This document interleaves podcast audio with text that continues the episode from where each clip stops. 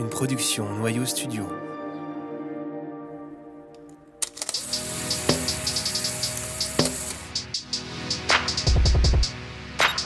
Vous écoutez Vision, un podcast sur la photographie contemporaine.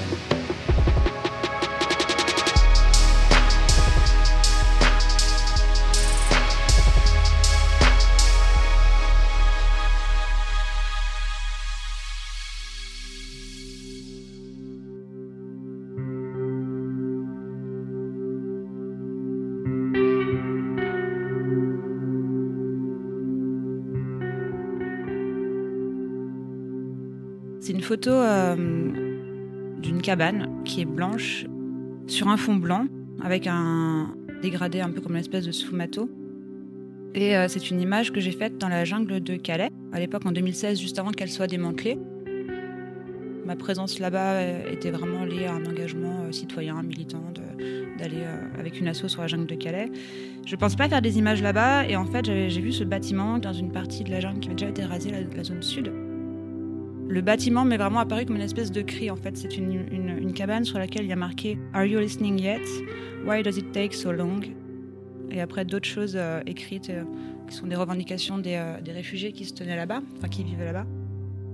Et cette image, enfin, ce, ouais, en fait, j'ai vu le bâtiment, j'ai vu une image et une image qui est d'autant plus importante pour moi parce que c'est, je pense, la première fois que j'ai vraiment abordé une série de photos de manière plus plasticienne que documentaire finalement. Et ça a vraiment marqué un tournant dans ma manière de, de réfléchir la façon dont je travaillais. Enfin, voilà, c'est, ça a été le début d'un nouveau rapport à la photographie.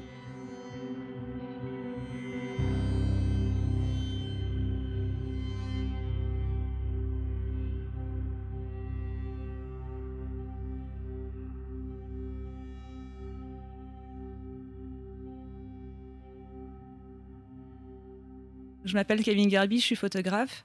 Ça fait à peu près 8 ans maintenant que je travaille tant que photographe professionnel et que je développe un travail euh, artistique. Avant ça, je faisais de la photographie en amatrice depuis longtemps. Enfin, j'en avais toujours un peu fait, je pense, quelque part. Et euh, je viens du milieu de l'architecture. J'ai pas fait des études d'art ou de, choses comme ça. Je viens vraiment. Je fais des études d'architecture. J'ai travaillé comme architecte pendant un certain temps.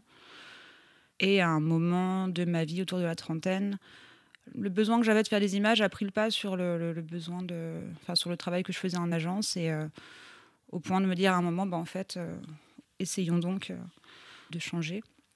Donc j'ai complètement arrêté l'archi et je me suis lancée dans la photo. C'était vraiment au long de la trentaine, entre 30 et 31 ans.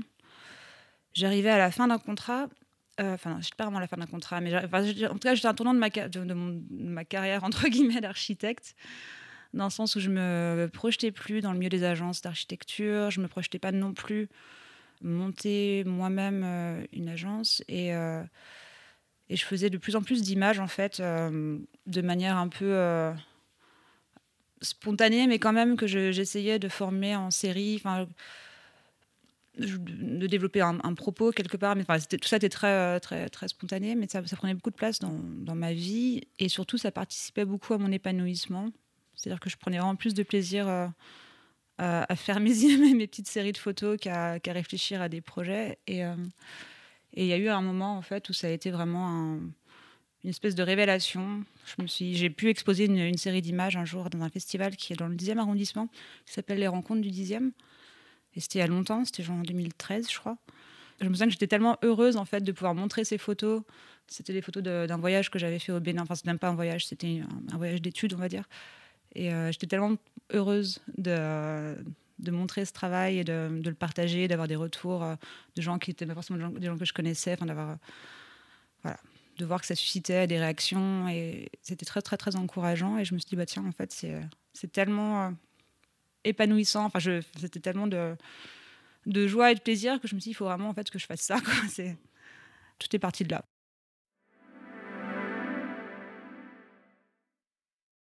Moi, j'ai grandi dans une famille où il y avait beaucoup, beaucoup, beaucoup d'images, mais vraiment beaucoup, dans le sens où j'ai euh, ma grand-mère photographiait euh, et ma mère photographiait, et on est une famille nombreuse. J'ai grandi avec euh, trois frères et sœurs. Maintenant, on est plus nombreux que ça, mais à l'époque, On était quatre et ma mère et ma grand-mère ont littéralement documenté notre enfance vraiment de manière assez assez systématique et avec beaucoup d'images qui étaient accrochées au mur de, la famille, de, de nous, enfin de, et c'est quelque chose qui a toujours été du coup très très présent, quoi, faire des photos. Donc ça a toujours fait partie de ma vie de ce point de vue-là. Et après, euh, je pense que les premières vraies émotions que j'ai eues photographiques, pour le coup, ça vient de mon grand-père maternel, qui lui euh, photographiait beaucoup aussi, mais euh, pas forcément la famille justement. C'était vraiment quelqu'un qui, il n'était pas photographe, c'était un amateur de photographie au sens noble du terme. Et c'est quelqu'un qui s'est mis à voyager beaucoup dans la deuxième partie de sa vie quand il avait une cinquantaine d'années. Et il faisait vraiment des reportages photos, lui, pour le coup. Il était vraiment dans la photographie documentaire. Il allait, euh, je sais pas, à partir des années 70 jusqu'aux années. Euh, je sais pas, il a voyagé jusqu'aux années 2000, 2000, et quelques, je pense. Il partait un peu partout dans le monde et euh, chaque année, il faisait un voyage. Et, et du coup, il ramenait plein de photos, beaucoup de portraits qu'il accrochait dans son bureau. Il avait tout un. En fait, voilà, il avait un bureau avec des tas d'images accrochés au mur des, très beaux portraits, des, euh, paysages, des, euh, villes. Il ramenait plein d'objets aussi, donc il y avait tout ça. C'était un peu une espèce de calme d'Alibaba son bureau. Ça, c'est quelque chose qui m'a vraiment marqué pour le coup euh, en termes de, ouais, de rapport à l'image. la photographie, c'était ce lien avec l'ailleurs, avec les autres. Pendant longtemps, j'ai fantasmé, je pense, cette posture du photographe voyageur, du reporter qui part partout dans le monde sans forcément moi me projeter dedans, mais c'était quelque chose qui était vraiment euh, qui était, qui était assez fascinant.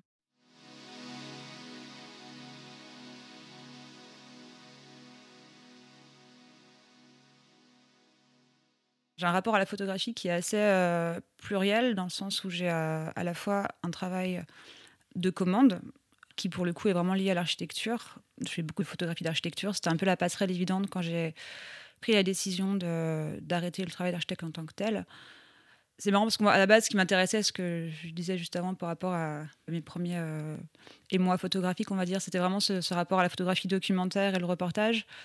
Et quand j'ai voulu vraiment faire de la photo, vivre de la photo, ça me paraissait très très compliqué d'arriver à, vivre de, du photo-reportage. c'est quand même extrêmement dur d'arriver à, percer là-dedans. Puis moi, j'avais aucune formation de journaliste.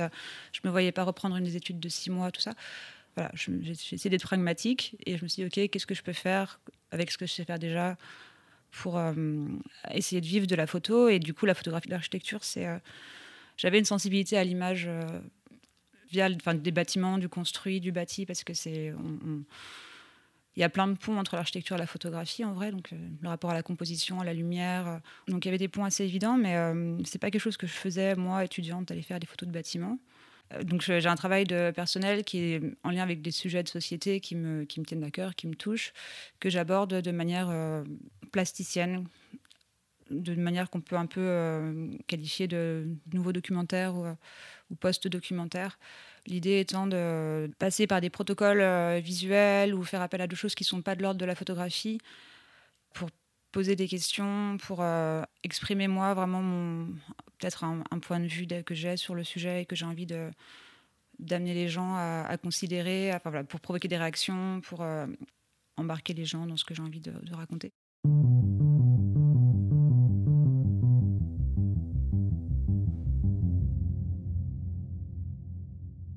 Quand j'ai commencé la photo, j'ai fait pas mal de travaux autour de la question des vagues de réfugiés qu'il y avait en France. en 2015, 2014, 2015 c'était quand même très présent dans Paris. Enfin, moi, c'est des choses qui m'ont toujours. Euh, ça fait 20 ans que j'habite à Paris, j'arrive toujours pas à m'y habituer. La, la, précarité dans la, misère qu'on peut voir euh, de manière très frontale euh, en ville. À ce moment-là, c'était il y avait vraiment des camps sauvages. Enfin, c'était assez impressionnant. Et c'est vrai que c'était. Ça pose beaucoup de questions. Enfin, voilà, cette question des réfugiés, on peut, en parler plus longuement après peut-être, mais c'est quelque chose qui me, voilà, vraiment qui me touche. J'avais envie d'aller faire des choses. D'ailleurs, j'ai fait pas mal de bénévolat dans des camps ou dans des squats. Et j'avais envie de m'emparer de ce sujet-là pour euh, ne pas rester que spectatrice. pour moi, la photographie, c'est une forme d'action, en fait. C'est une, forme, une manière de transformer les choses avec lesquelles j'ai du mal à vivre pour euh, justement passer au-dessus et essayer de transformer, euh, de passer de quelque chose où on subit à quelque chose où on agit. Donc j'ai fait un premier travail euh, qui s'appelait The Waiting Room, que j'ai réalisé dans un squat qui était dans le 19e, où j'ai passé beaucoup de temps parce que je faisais là-bas des, euh, photos d'identité en fait pour les, euh, pour les réfugiés. J'avais mis tout un truc en place où je, faisais des, je, leur, faisais, je leur leur photo d'identité pour leur papier. Et donc j'ai passé, j'allais quasiment tous les jours. Et voilà, c'était un travail, cette, cette série-là, sur le, le, quotidien de l'attente, en fait, pour montrer un peu, voilà, qu'est-ce qu'il y a dans. Qu'est-ce que ça représente, en fait, d'être demandeur d'asile en France C'est c'était tout un travail là-dessus. J'en ai tiré un, autre corpus d'images que j'ai appelé From Jean Carré with Love, qui était vraiment sur, euh, pareil, sur euh, essayer de montrer euh, un autre regard sur, le, quotidien, sur ce, quotidien aussi finalement.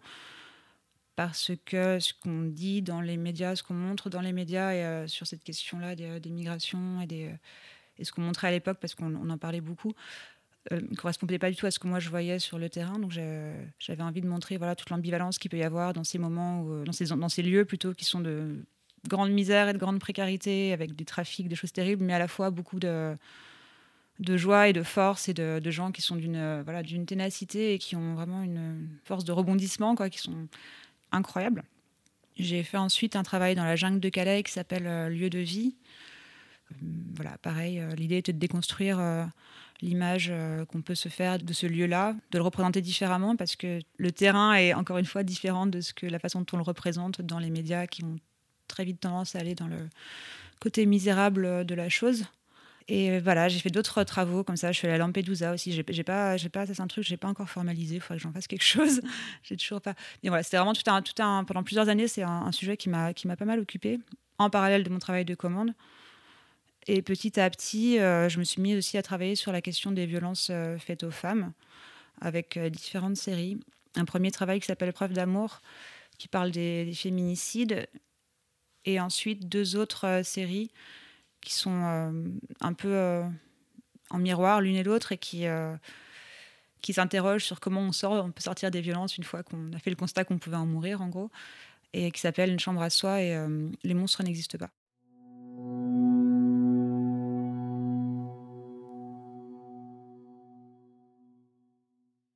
Je me rends compte d'ailleurs en le faisant en fait, que c'est pas forcément euh, aussi euh, intellectualisé que ça quand on fait les choses. En tout cas, moi, je, travaille souvent de manière un peu, euh, enfin, à la fois très construite et à la fois très spontanée.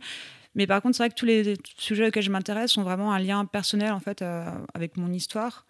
Voilà, la question des réfugiés, moi, je suis pas je ne me reconnais pas directement dans leurs histoires, mais ça fait écho au fait que voilà, mon, grand-père a été lui-même a, migré en France, il était d'origine tunisienne il y a toujours un écho euh, très très personnel. Et euh, cette question des, euh, des, violences faites aux femmes et des féminicides, c'est pareil. Enfin, c'est c'est quelque chose qui me qui m'interpelle depuis longtemps et, j'ai mis beaucoup de temps. Enfin, ça faisait très longtemps que je réfléchissais à ce sujet-là, comment l'aborder, comment le traiter, pour plein de raisons. Quoi. Étant déjà une femme.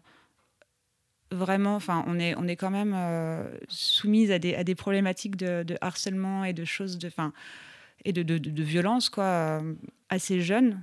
la peur fait partie du quotidien quand même de pas mal de, femmes, euh, je pense, enfin, peut-être pas toutes, mais quasiment, il me semble, quoi, ce, truc de se dire, ok, la peur pour soi, la peur pour les autres. moi, j'ai des sœurs, euh, bah, ma mère, voilà. Et du coup, c'est un questionnement qui, était vraiment présent depuis longtemps pourquoi est-ce qu'on en arrive là, pourquoi est-ce que c'est comme ça, pourquoi, qu'est-ce qu'on peut faire pour éviter ça?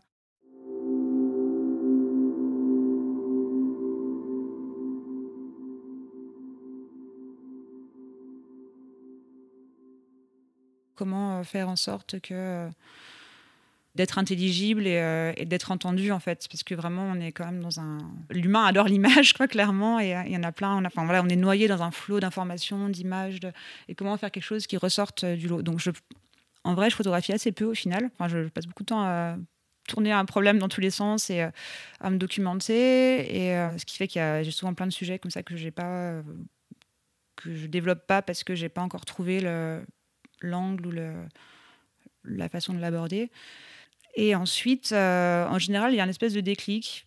C'est ce qui s'est passé, par exemple, pour les féminicides, où euh, je lisais un, article et euh, dans l'article était mentionné euh, l'arme euh, qui avait été utilisée par l'auteur et c'était un cutter en l'occurrence. Et du coup, en fait, là, j'ai le, truc m'a touché. Enfin, je me suis dit waouh, il y, a quelque chose qui s'est passé et je me suis dit ok, ça c'est intéressant. Enfin, je travaille vraiment comme ça. Il y a à la fois quelque chose de très construit, réfléchi et quand je vois que je ressens une émotion sur un truc précis, je me dis ok, ça c'est peut-être si moi je ressens quelque chose, peut-être que d'autres quelqu'un d'autre ressentira également et euh, en général, je m'accroche un peu à ça. Et, euh, et, à partir de là, je creuse, euh, je fais beaucoup de recherches.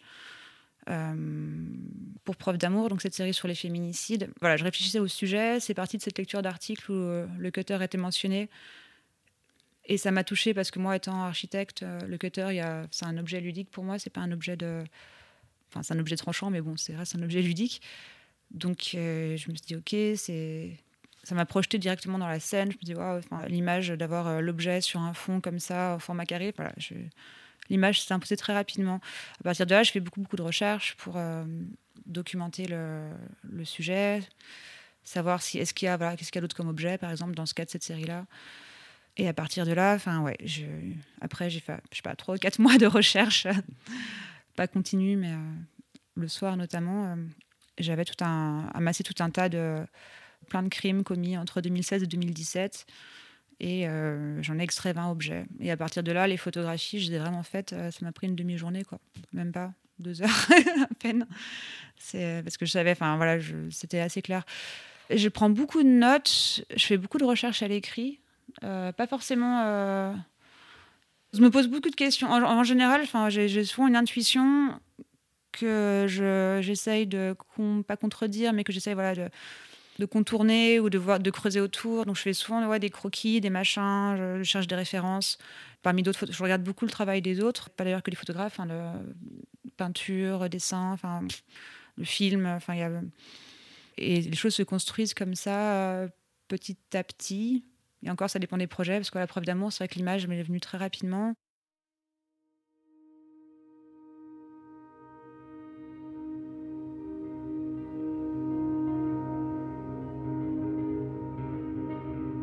Une fois que j'ai eu terminé euh, Preuve d'amour, donc le travail sur les féminicides, j'ai vraiment éprouvé, moi, le besoin de continuer à travailler sur euh, le sujet des violences euh, au sein du couple. De manière, je ne vais pas dire optimiste, parce que c'est pas vraiment optimiste, mais j'avais besoin de, après avoir fait une forme de constat du désastre, de montrer qu'on pouvait aussi s'en sortir et que voilà, on n'est pas condamné à, constater la catastrophe. Quoi. On peut, voilà, les choses peuvent changer, enfin, on peut évoluer. Enfin, J'avais vraiment besoin de, travailler là-dessus.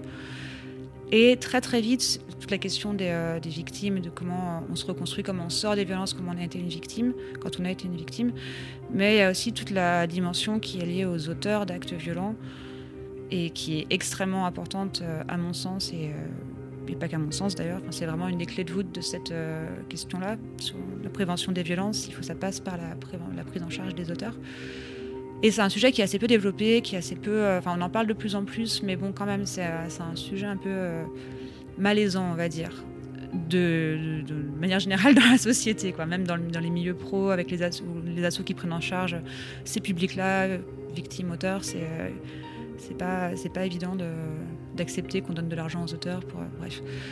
Donc du coup, je me suis intéressée à la question des auteurs du point de vue de comment on déconstruit son rapport à la violence. C'est un travail donc c'est un travail qui, que j'ai intitulé Les monstres n'existent pas et qui a également euh, nécessité vraiment des alors là c'est plus des mois, c'est des euh, bon, ça m'a pris trois ans de travail, sachant que c'est jamais du travail en continu parce que je fais vraiment pas que ça euh, dans quotidienne. Enfin, il y a tout le travail de commande prend beaucoup de place. Et voilà, donc c'est vraiment du travail en pointillé. Mais euh, voilà, j'avais vraiment besoin de faire des recherches déjà euh, pour savoir quoi dire, enfin comment, par quel bout prendre ce sujet. Enfin, l'idée d'aller voir des auteurs en prison, parce que c'est ça qui s'est passé au in fine. La, série est composée de portraits euh, d'hommes qui sont d'hommes et de femmes d'ailleurs qui sont incarcérés pour des crimes, pour des faits pardon, de violence au sein du couple. Et ce sont des diptyques portraits témoignages. Mais ça, c'est une forme pour le coup à laquelle je suis arrivée. Euh, voilà, L'idée s'est imposée moins, moins rapidement que pour Preuve d'amour, où l'image était très vite, euh, très nette. Et, euh, c'est arrivé après vraiment des mois de recherche parce que je ne savais pas forcément quoi dire, quelle posture prendre, par quel bout. Je, savais que je voulais montrer ces gens-là, que c'était important de les, de les, représenter parce que c'est des gens qu'on voit jamais et que ça fait partie du problème d'ailleurs qu'on ne représente pas, enfin qui est pas, voilà, qui, qui est une espèce de d'invisibilisation de, de, ces personnes-là. Quand on parle toujours des victimes, mais euh, voilà, s'il y a des victimes, il y a des auteurs et il faut aussi euh, arrêter d'être dans le déni, quoi. Donc j'ai rencontré beaucoup de gens, beaucoup d'éducateurs, psychologues, psychiatres, euh, avocat, éducateur de rue, enfin pas éducateur de rue, éducateur spécialisé. Enfin, au début, je pensais travailler vraiment avec des associations et des gens qui ont commis des violences mineures, on va dire. Enfin, un peu travailler sur vraiment la banalité de, ces situations et donc travailler avec des gens qui auraient voilà, eu un rappel à la loi ou une injonction de soins, mais pour des faits, pas des crimes forcément. Je ne pensais pas en arriver à travailler avec des gens qui ont réellement commis des féminicides.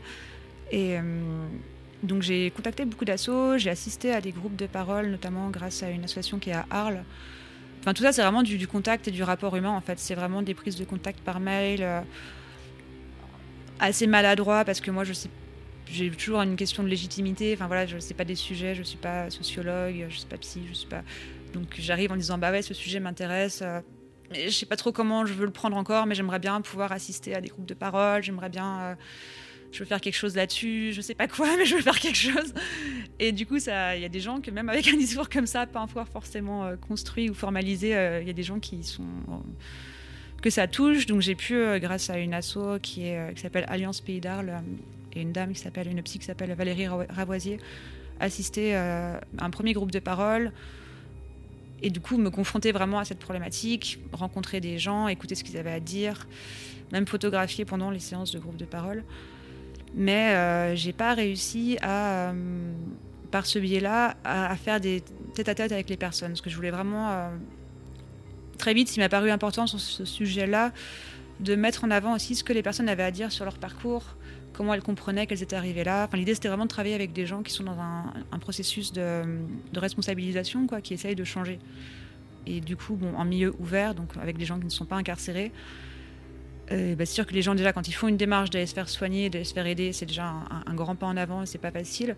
Et en plus de ça, aller faire un travail personnel avec une photographe, machin, prendre du temps sur leur vie pour euh, se replonger dans ces questions-là, c'était euh, assez compliqué.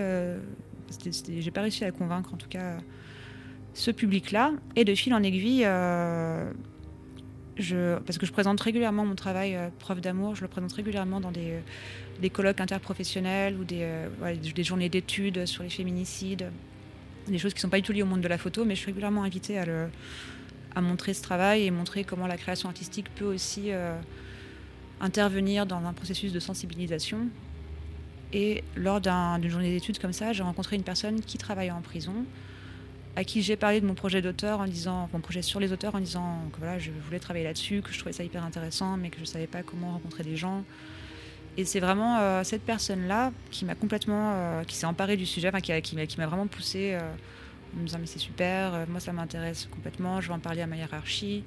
Elle travaillait, cette personne, elle s'appelle Sandra Desfoulounou, elle est conseillère pénitentiaire d'insertion et de probation. Et elle travaille au SPIP donc de Poitiers. Et c'est elle, en fait, qui a convaincu sa hiérarchie de me recevoir et de, considérer mon travail, qui n'était pas du tout formalisé. Hein. Vraiment, moi, j'étais en mode, oui, je veux juste, enfin, je, veux, je voudrais faire des portraits, je voudrais recueillir des témoins. Enfin, j'avais pas forcément de, ouais, de choses très, très, très arrêtées. Et c'est elle qui a convaincu donc sa hiérarchie de me recevoir. Et on a mis en place comme ça euh, ce projet dans la prison, dans le centre de détention de Poitiers.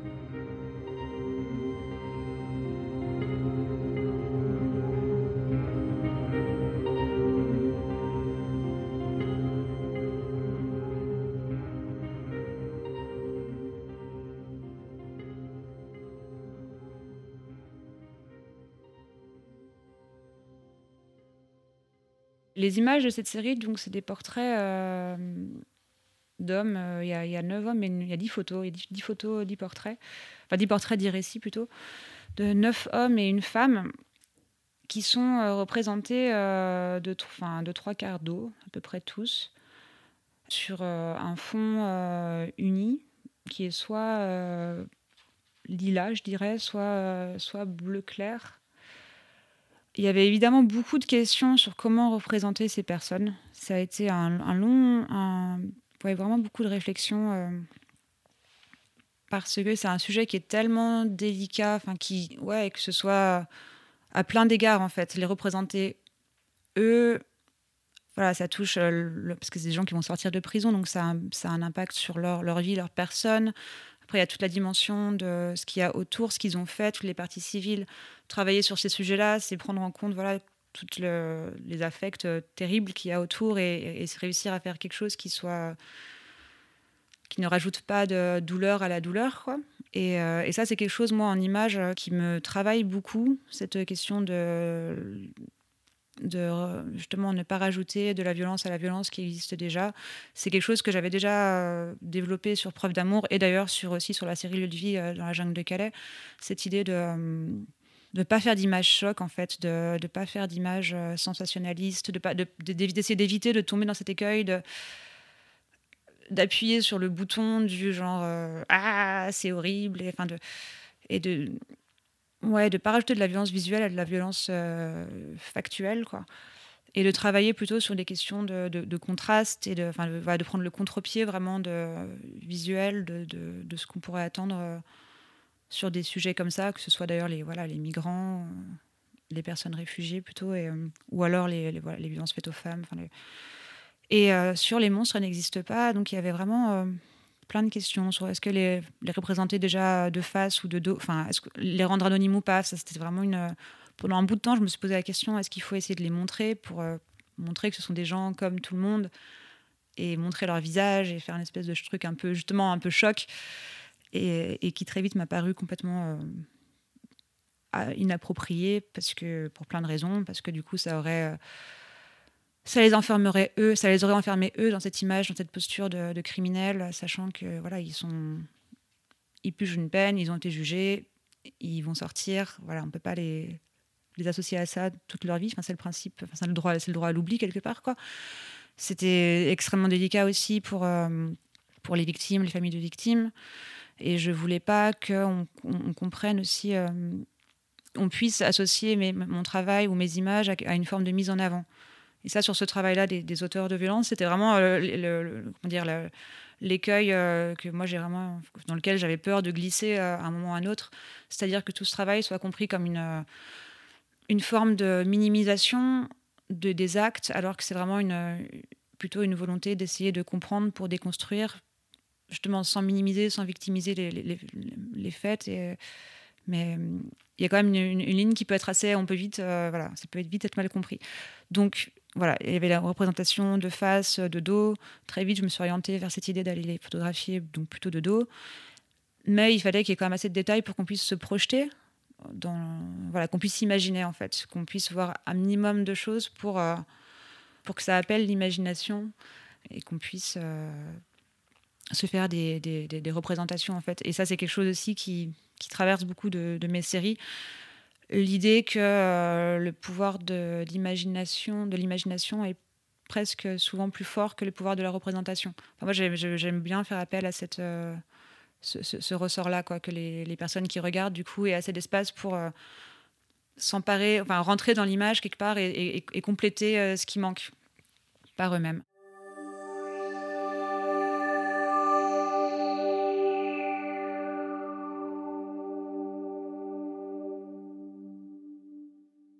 On a mis en place un protocole en fait avec les, gens de la prison qui consistait à rencontrer les personnes euh, quatre fois et de réaliser d'abord les entretiens pour justement créer cette relation de confiance euh, et pour faire connaissance, pour qu'il y ait une confiance qui s'installe.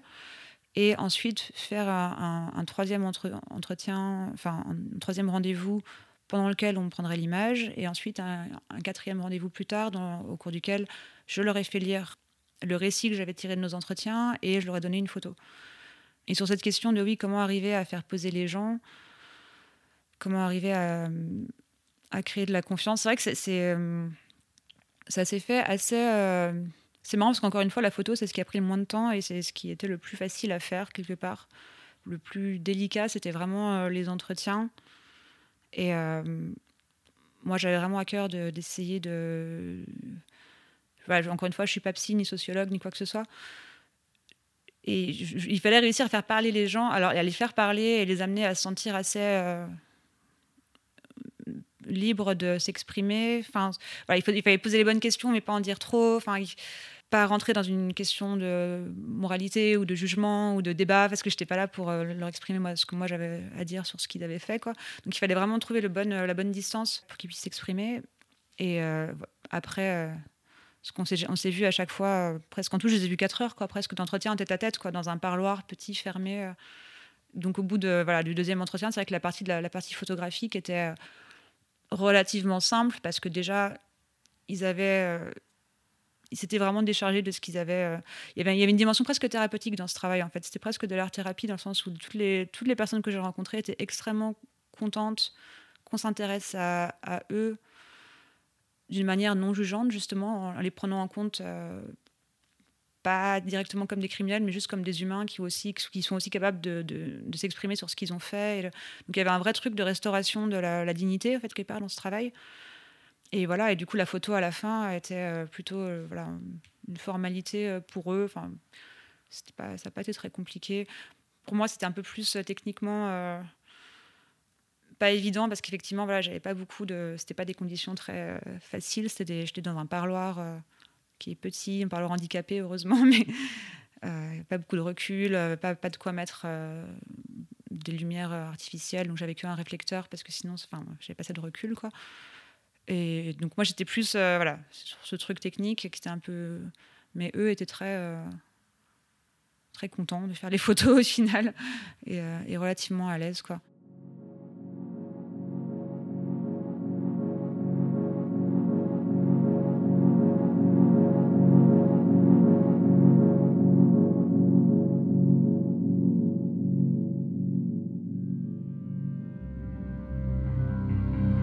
La première fois que je suis allée euh, réaliser ces portraits, c'était sur euh, trois jours d'affilée. J'allais rencontrer cinq personnes, donc évidemment je ne savais pas qui euh, ni ce qu'ils avaient fait. Et c'était au printemps, il me semble, 2021. Et l'administration pénitentiaire était, enfin les gens que j'avais, mes interlocutrices, étaient extrêmement contentes qu'on arrive à mettre en place ce projet parce que c'était le seul projet culturel qu'elles avaient réussi à, mettre en place dans, la, dans le contexte de la période Covid. Et euh, moi, je me souviens que la, veille d'y aller, j'étais extrêmement. Bah, j'étais un peu stressée quand même parce que vraiment, quand j'ai commencé à travailler sur ce sujet, je pensais pas littéralement me retrouver avec des auteurs de féminicide euh, en face de moi. Et là, j'avais bien compris que c'était effectivement le, cas. Je savais que dans les cinq personnes, il y avait des gens qui avaient vraiment tué leur, leur compagne ou ex-compagne. Et, c'est marrant parce que je me souviens que la veille, je me disais. Euh, qu'est-ce que, qu'est-ce que tu fabriques quoi, que tu vas te retrouver toute seule en tête à tête avec des, avec des meurtriers. Et je me suis littéralement dit, tu vas te retrouver en, tête à tête avec des monstres, quoi. Mais qu'est-ce que tu fais?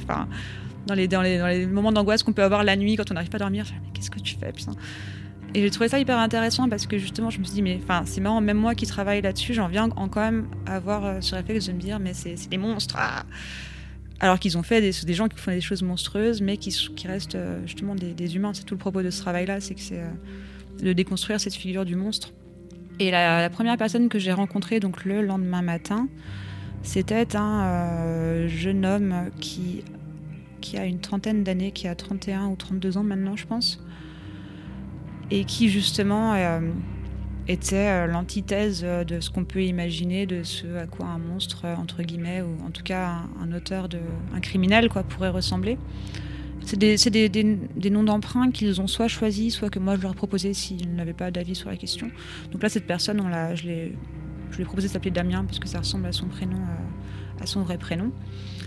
Et, euh, et, je me souviens quand il est rentré, parce que du coup, quand vous rentrez dans un, centre euh, de détention comme ça, vous, bah, c'est quand même un univers assez anxiogène. Enfin, tout est fait pour.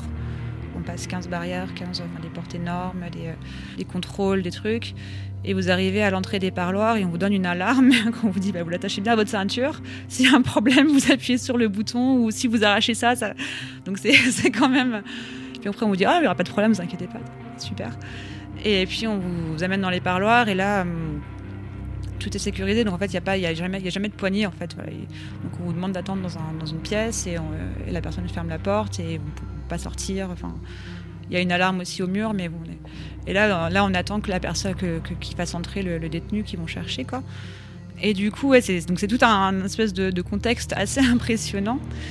Et cette première personne qui est rentrée, donc qui s'appelle Damien, quand je l'ai vu, enfin, c'était vraiment, vraiment une, j'ai pas envie de dire une claque parce que ça m'énerve de passer par les métaphores violentes, mais c'était vraiment voilà une, surprise, euh, voilà, de découvrir quelqu'un qui euh, n'avait euh, justement qui ne coche aucune case de ce qu'on pourrait imaginer de ce que ce qu'est un criminel.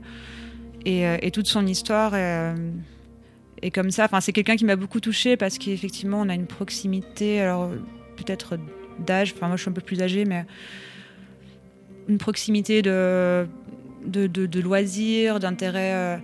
Et dans sa vie, il y avait beaucoup de choses qui faisaient, ouais, qui moi, qui me parlaient. Enfin, je me suis vraiment dit, c'est fou, cette personne pourrait vraiment être euh, dans une autre vie euh, quelqu'un qui fait partie de mon cercle d'amis, enfin, sans aucun problème. Enfin, Moi, l'entretien que j'avais préparé, que, j'ai préparé d'ailleurs avec une, psychologue qui m'a aidé à, orienter les questions, l'idée c'était vraiment de leur faire parler, les faire parler sur le, contexte qui les a amenés euh, à commettre l'acte qu'ils ont commis et comment ils comprenaient qu'ils en étaient arrivés là quel rapport à la violence ils, avaient dans leur vie, dans leur enfance, enfin, voilà, tout ce truc-là de comment les choses se sont construites.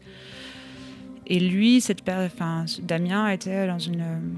C'était quelqu'un de très touchant, quoi. C'était vraiment. Euh, il me racontait sa vie. Enfin, c'est quelque chose qui, comment dire C'est pas que ça n'aurait pas dû, pas dû. Enfin, c'était vraiment la banalité de.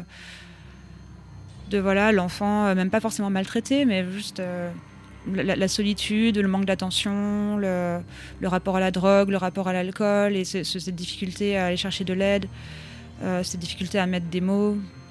C'est moi, c'est des choses. Enfin, il m'a fait penser à pas mal de gens que je connaissais. Il m'a fait penser à moi-même aussi des fois.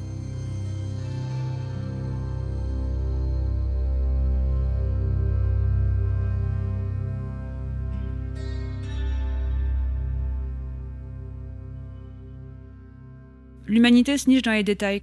Incarner des histoires, ça permet de créer de l'empathie. En fait, je pense vraiment que l'empathie, c'est une qualité qui nous fait défaut globalement dans le monde actuel. Et, c'est un peu une clé, euh, je trouve, euh, de, c'est une des qualités qui pourrait faire changer les choses. Enfin voilà, si on était plus concernés les uns les autres par les uns et les autres, si on et comment euh, et pour être concerné voilà pour euh, pour se sentir concerné il faut que ça nous touche il faut vraiment que ça nous touche directement. C'est souvent par les détails que ça ça se joue. Et euh, j'avais lu une fois une citation de Marguerite Duras je sais plus dans quel article mais elle disait plus c'est personnel plus tu touches à l'universel. Apparemment elle disait ça. Et je trouve que c'est complètement vrai en fait. Plus on rentre dans des choses des fois qui sont très très incarnées plus voilà on a de chance que ça nous touche vraiment. Et mon travail procède beaucoup de, cette idée-là, que ce soit dans le, avec preuve d'amour, dans le, le fait de partir des objets du quotidien. C'était vraiment ça, travailler sur euh, des objets qu'on a tous chez nous, qui sont vraiment des choses qu'on touche, avec lesquelles on vit, sur lesquelles on dort, qu'on met autour du cou parce que c'est une écharpe et qu'on a froid. C'était vraiment euh, quelque chose qui me paraissait évident que ça pouvait euh, justement faire du lien là où quand on regarde juste des chiffres, les chiffres, ça ne nous touche pas. Enfin, voilà, une femme sur trois, une femme tous les trois jours, pardon. Euh, je veux dire, même moi, ça ne me touche pas. Genre, ça veut rien dire. Enfin, c'est abstrait, quoi. Et c'est pareil, les, euh, comment euh, parler des auteurs, comment parler des victimes de violences conjugales, si c'est pas en allant vraiment dans leurs histoires et en, essayant de les incarner de manière le moins stéréotypé possible, on, ne peut pas toucher les gens. C'est pour ça d'ailleurs que j'ai pas fait de portrait, euh, même pour euh, le travail que j'ai fait avec les anciennes victimes, qui s'appelle euh, donc une chambre à soi. J'ai représenté leur chambre. Donc c'est un travail dans un foyer d'hébergement. L'idée c'était vraiment de montrer leur univers plutôt que elles, parce que si on les montre, si on montre un visage, on fige une représentation quelque part et on se dit ah bah tiens c'est cette personne là avec c'est elle. Ça peut pas être moi ni l'autre ni ma sœur ni ma mère ma pote, c'est elle.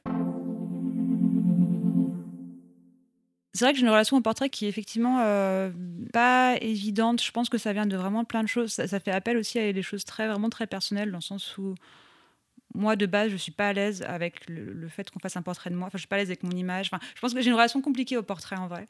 Et, en même temps, j'aime bien représenter. Enfin, je m'intéresse beaucoup. Enfin, je, suis quelqu'un d'assez euh, empathique, je pense, et assez curieux. Euh, j'ai souvent tendance à montrer sans montrer les personnes auxquelles je m'intéresse. Donc oui, on, a beaucoup, beaucoup, beaucoup de représentations de visage et euh, comment faire en sorte du coup de faire un portrait qui ne soit pas juste euh, un portrait en plus parmi des milliers d'autres, quoi, des millions d'autres plutôt. Il y, a, il y a toute cette question-là de comment euh, capter l'attention, faire en sorte que les gens prennent le temps de réfléchir quand ils voient l'image, qu'ils zappent pas. Donc c'est vrai que j'en viendrai souvent à faire des portraits qui sont des images en creux, comme le définit très bien Raphaël Berthaud dans le texte qu'elle a écrit pour euh, la préface de mon livre Faire face.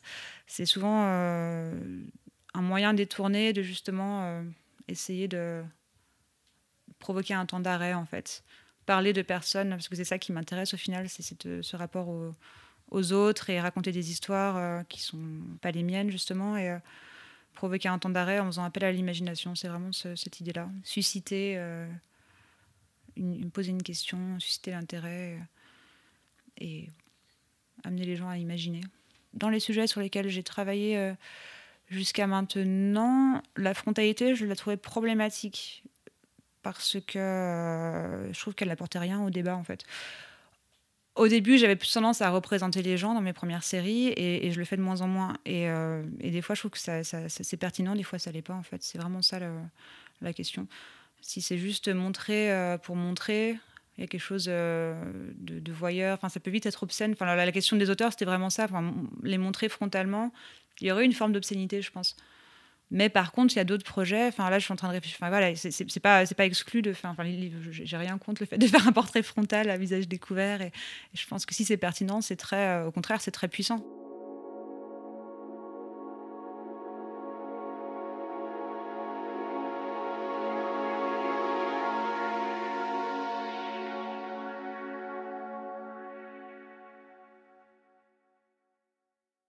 Sur les, séries que j'ai faites récemment, qui sont euh, donc dans le livre euh, d'en faire face, les, euh, les mots étaient importants parce que il me semblait que l'image ne suffisait pas. Et je pense que, enfin, moi, j'ai pas trop de scrupules à considérer, enfin, à dire que l'image des fois ne suffit pas, enfin, et que du coup, il y a des fois, il y a besoin de d'autres choses.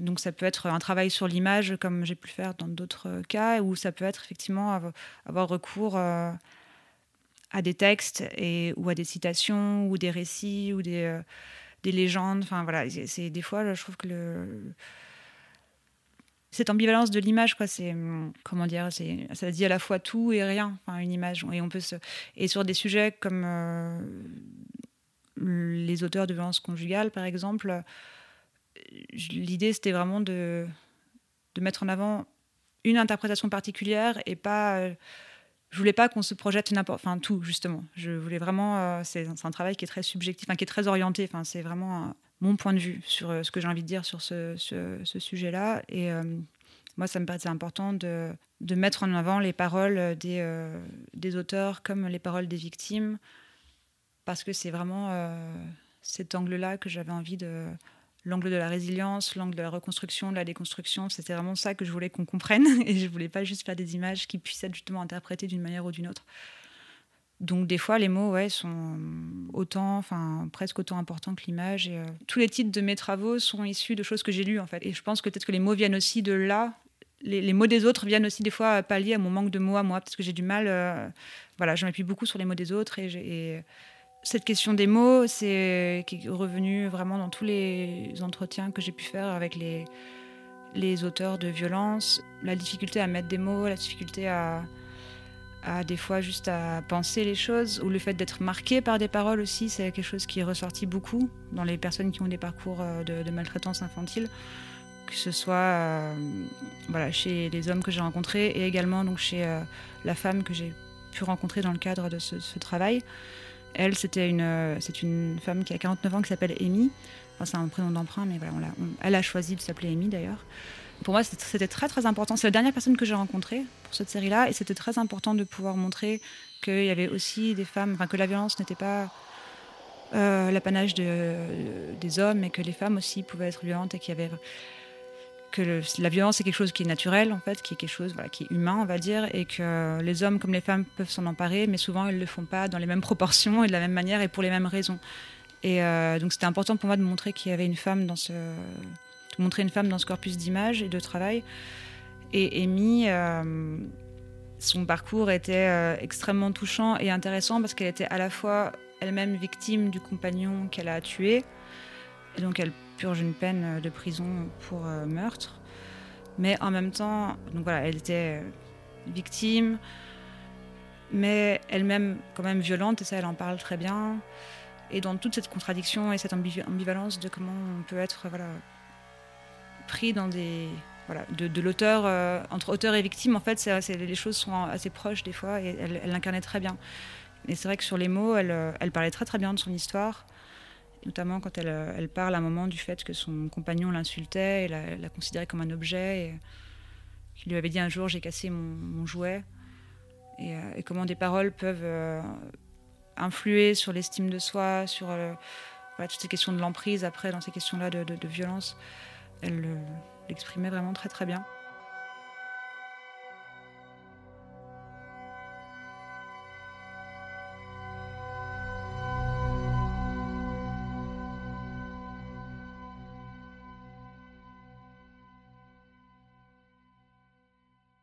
J'aborde la plupart de mes séries de manière euh, très sérielle. Je pense que ça provient vraiment de mon rapport au quelque chose qui enfin, qui fait partie de, de moi vraiment, dans le sens où j'ai j'écoute beaucoup de enfin je, suis capable d'écouter 15 fois la même chanson si je l'ai dans la tête et qui enfin voilà j'ai quelque chose comme ça qui est de l'ordre de la répétition et de l'accumulation qui est assez développé je peux regarder 15 fois le même extrait d'un film, si c'est là il me touche et que j'arrive pas et que j'y pense. Enfin, je, peux rester bloquée en fait dans des, dans des boucles d'émotions et de moments. Et, du coup, j'ai tendance à beaucoup passer par la répétition pour euh, traverser les émotions et traverser les choses. Et euh, j'écoute beaucoup de musiques euh, qui sont de l'ordre de la musique répétitive. Quand j'étais enfant, j'ai beaucoup joué de piano, par exemple, et on apprend. En fait, la répétition, c'est quelque chose qui est profondément ancré, je pense, dans notre processus d'apprentissage en tant qu'humain. Et moi, du coup, voilà, je l'ai beaucoup. Euh, quand j'étais enfant, je du piano. On répète 15 fois le même truc pour que ça rentre dans les doigts. Enfin, y y a... Donc, ce truc de répéter les choses, il y a quelque chose de presque transcendantal quoi, quand on, dans, cette euh, idée d'accumulation et de répétition. Et, c'est vrai que j'ai tendance à, être touchée par des œuvres qui vont dans ce sens-là, que ce soit les Boltanski, par exemple, qui travaillent sur l'accumulation. Euh, c'est quelque chose qui, bah, qui fait un écho très profond chez moi. Enfin, c'est vraiment, je pense, une forme de. J'aimerais bien sortir de ça d'ailleurs.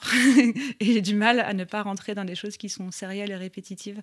Parce que je, je sais pas, enfin, moi, c'est ce qui me parle le plus, c'est vrai. Une des premières émotions euh, photographiques de ma vie euh, d'adulte, on va dire, c'est l'expo des Béchères, je crois que c'était en 2004 à Beaubourg. C'était la première fois que je voyais une expo, parce que j'y connaissais rien à la photo, enfin, j'ai pas de background euh, photographique autre que mon, mon héritage familial, on va dire, voilà, ces trucs-là de photos de famille ou photos de mon grand-père. Enfin, j'ai pas de culture photographique à la base, quoi. Et quand je suis arrivée à Paris, c'est une des premières expos que j'ai vues quand j'étais étudiante en archi. Et c'est typiquement un truc qui m'a. Ça a été un choc, visuel, vraiment. Ce oh, la répétition.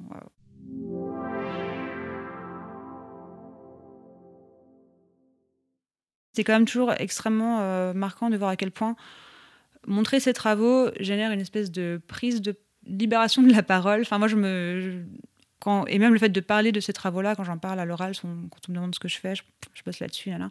Il y a toujours des gens, à un moment, qui vont me dire Ah bah ouais, moi, dans ma famille, ah bah ouais, moi, ah bah moi, ça m'a vachement touché parce que ma sœur. Ma...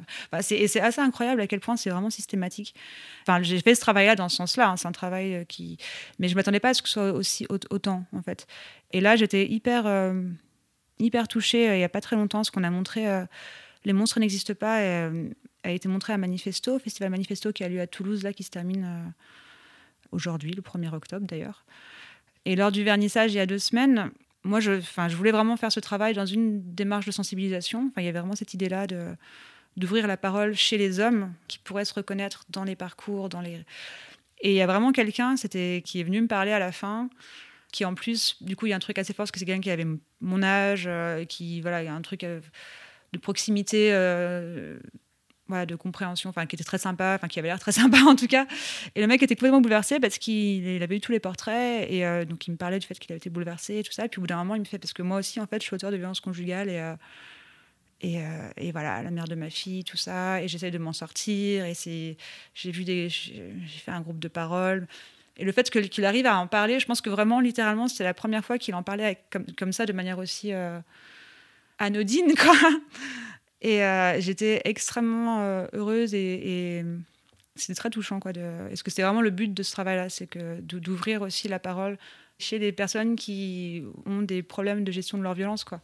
Ouvrir euh, et montrer qu'on peut en parler, que avant d'en arriver là, en tout cas, à des extrêmes tels que les parcours que je montre dans ce livre, voilà.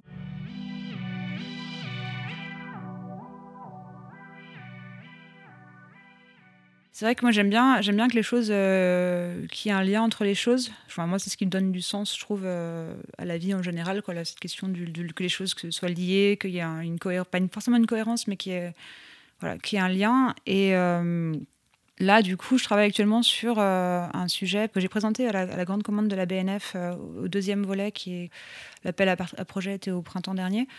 Et c'est un travail sur la construction des masculinités chez les jeunes euh, qui ont entre 16 et 25 ans, euh, euh, qui est un sujet qui est connexe à tout ce travail que j'ai fait sur les violences sexistes parce qu'il y a vraiment un lien entre violence et construction de la virilité. vraiment un lien très fort. Et pour moi, c'est vraiment quelque chose qui est de l'ordre de la culture et pas de la nature, quoi qu'en disent certaines personnes, on va dire. et, voilà, et ça, me paraissait important de, creuser ce sujet-là dans cette idée de, voilà, de trouver, euh, trouver du sens et essayer de montrer que les choses euh, peuvent se transformer, peuvent changer. Enfin, c'est ça que j'ai tendance à m'accrocher un peu à cette idée-là de le pouvoir de transformation de la photographie. Et donc, c'est un projet pour lequel je vais à la rencontre de jeunes hommes ou qui s'identifient comme tels et je les interroge sur comment euh, ils envisagent le fait de devenir un homme, qu'est-ce que ça veut dire pour eux la virilité, est-ce que c'est quelque chose qui a du sens ou pas? L'idée c'est vraiment de faire un état des lieux en fait et de faire un espèce de portrait de génération sous ce prisme-là des masculinités parce que ça reste un, une notion qu'on interroge assez peu. Je veux dire, les féministes, ça fait euh, X années qu'elles cherchent à déconstruire, reconstruire, machin, questionner tout ça. Et euh, globalement, les femmes font beaucoup de choses, je trouve, pour remettre en cause et tout ça. Et par contre, le masculin, on a encore quand même tendance à le considérer comme quelque chose d'un peu naturel, euh, qui serait, euh, voilà, c'est comme ça, les hommes sont comme ça, boys will be boys, whatever. Enfin, et alors que c'est la même chose en fait. Euh, ça m'embête de paraphraser Beauvoir, mais elle avait quand même raison, quoi. Parce que tout le monde la paraphrase, ça devient chiant à la fin. Mais on n'est pas homme, on le devient aussi, quoi. Et c'est vraiment, c'est quelque chose que je trouve assez passionnant et d'aller voir justement chez les jeunes qui sont qui étaient ados au moment de MeToo, pour qui il y a plein plein de questions qui se posent euh, sur la, question du dans le rapport au genre, qui euh, moi, quand j'avais 20 ans, dans les années 2000 euh, et quelques, c'est des questions qu'on se posait pas du tout, quoi. Et d'aller voir un peu comment, qu'est-ce qui joue, qu'est-ce qui change, qu'est-ce qui change pas, c'est hyper intéressant. Donc là, je suis en train de développer ça. Et voilà, et on va voir ce que ça donne.